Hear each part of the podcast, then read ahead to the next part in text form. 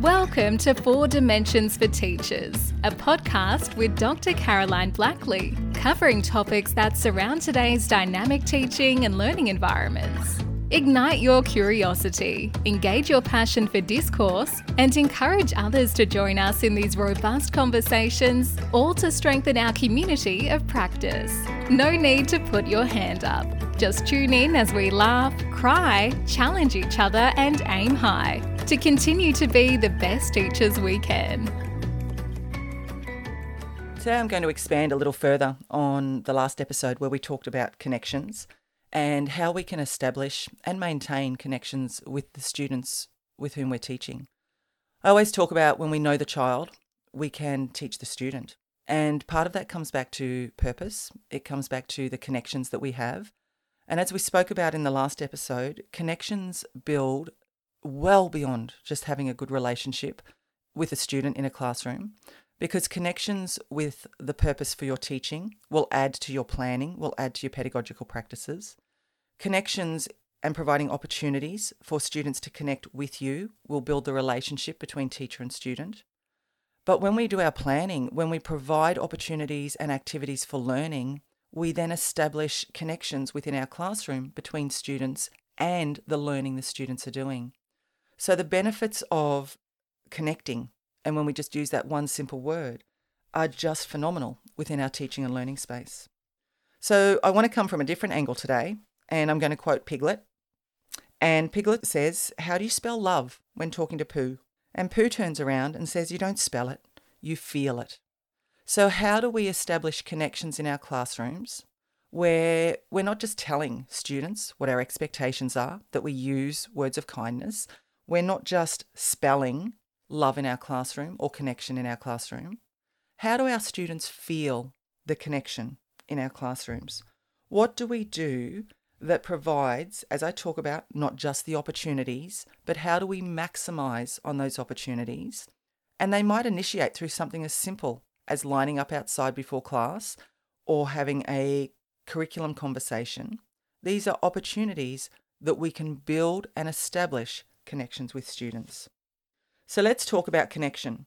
Connection to be worthy needs to be reciprocated, it needs to be valued, and with that is that mutual feeling of you genuinely and authentically want this interaction to occur. Connection is about knowing the child so that you can teach the student. Most teachers I know can very clearly articulate what is on one school the behaviour reports, the curriculum for that student, or what other teachers have told them. But often what's missing in a conversation are the really simple things. Do they like to dance? What does their mum and dad do? What is their favourite animal? Do they like a different toothpaste?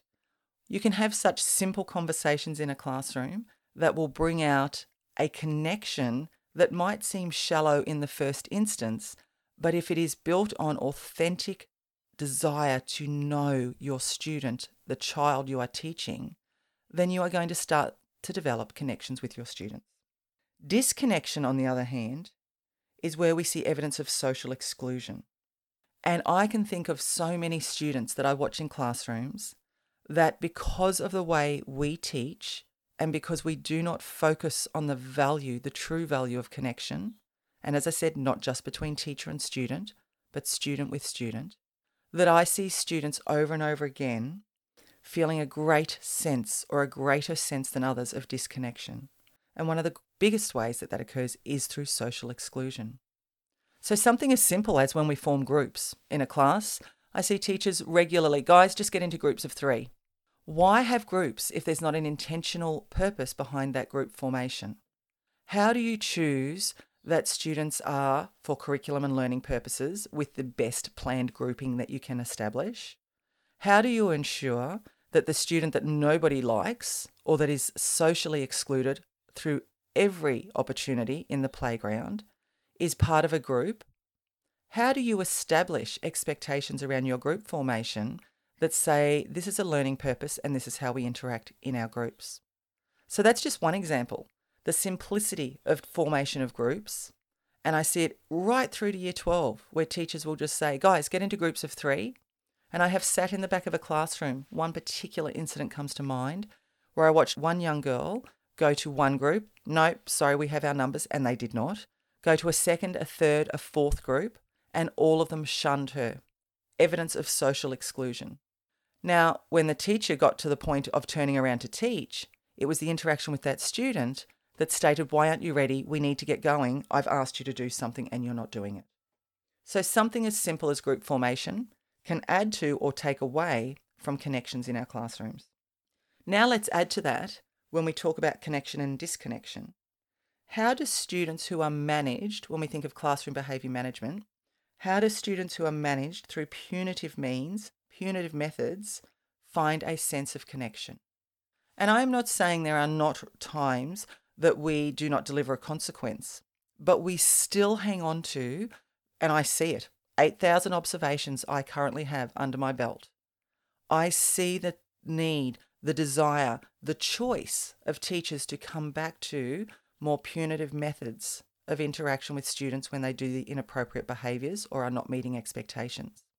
So, in that moment, how do we teach values to provide connection, to provide environments for excellence in teaching?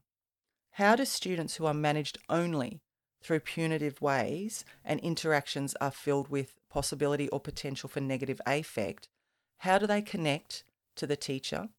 How do they connect to the learning? And how do we provide connection between students that will enhance our teaching and learning space? So, for me, one of the first things is high levels and expectations for all students around the learning, which means I, as the teacher, need to be responsible for how I achieve this with, with each and every one of my students. There are no excuses. And when you get my hard love, I actually say, we don't get excuses, we get a paycheck.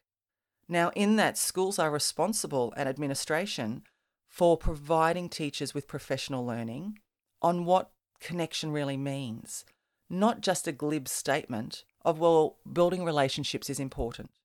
I sat in many an induction program when I was a deputy principal and watched my heads of department talk about building relationships is so important.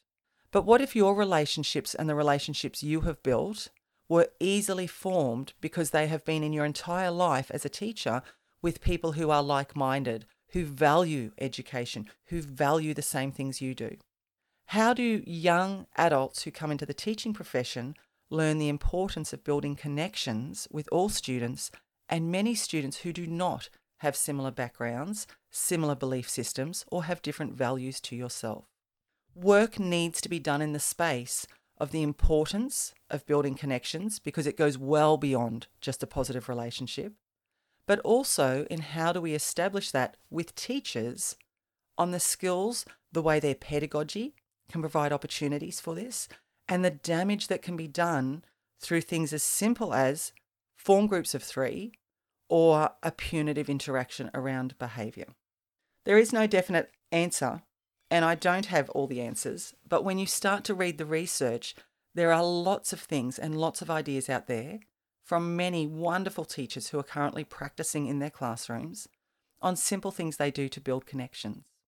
Yarning circles, I watched them use when I was in the Gulf country over and over again, and what a beautiful way to take away all power relationships and create an environment where students get to share. Something as simple as, and I can remember when I used, what is a food or a vegetable that you're allergic to? How simple is that statement and the diverse, the understanding, the connections that developed through that one activity I can remember between students who previously had not intended or spoken to one another in a teaching and learning space. Our job, which is what we get paid to do, is to create a teaching and learning environment that is rich for students to achieve the outcomes we want. Part of that is developing connection and social inclusion for everybody. So think about how you provide connections in your classrooms and think about watch how other teachers do it. The teachers that students run up to, and they are not all the teachers that are the, as I call them, high five teachers. I watch teachers who are more the gruff, other end of the scale, have some of the most meaningful, authentic connections with every student in their classroom. Authenticity is key. So, do you really care? Do you want to know what that child is sharing with you at this moment so that you can teach the student when they're in your classroom? Instead of, if the bell hasn't gone, instead of standing out the front of your room or been in there super busy getting organised for the lesson, do you know what? Come out of the staff room just a couple of minutes earlier if your lesson backs onto a break. Get your classroom ready so that you can be out the door greeting your students and interacting with them on a genuine, authentic level that's not rushed to get students in and busy on curriculum. Think of all the small things that we do in a day and how we could flip them so easily to become opportunities to establish and build connections with students. Look forward to catching you on the next podcast. Thanks for listening. That's a wrap for this episode. If you enjoyed the podcast, please leave a review and visit carolineblackley.com and join our growing community of international educators.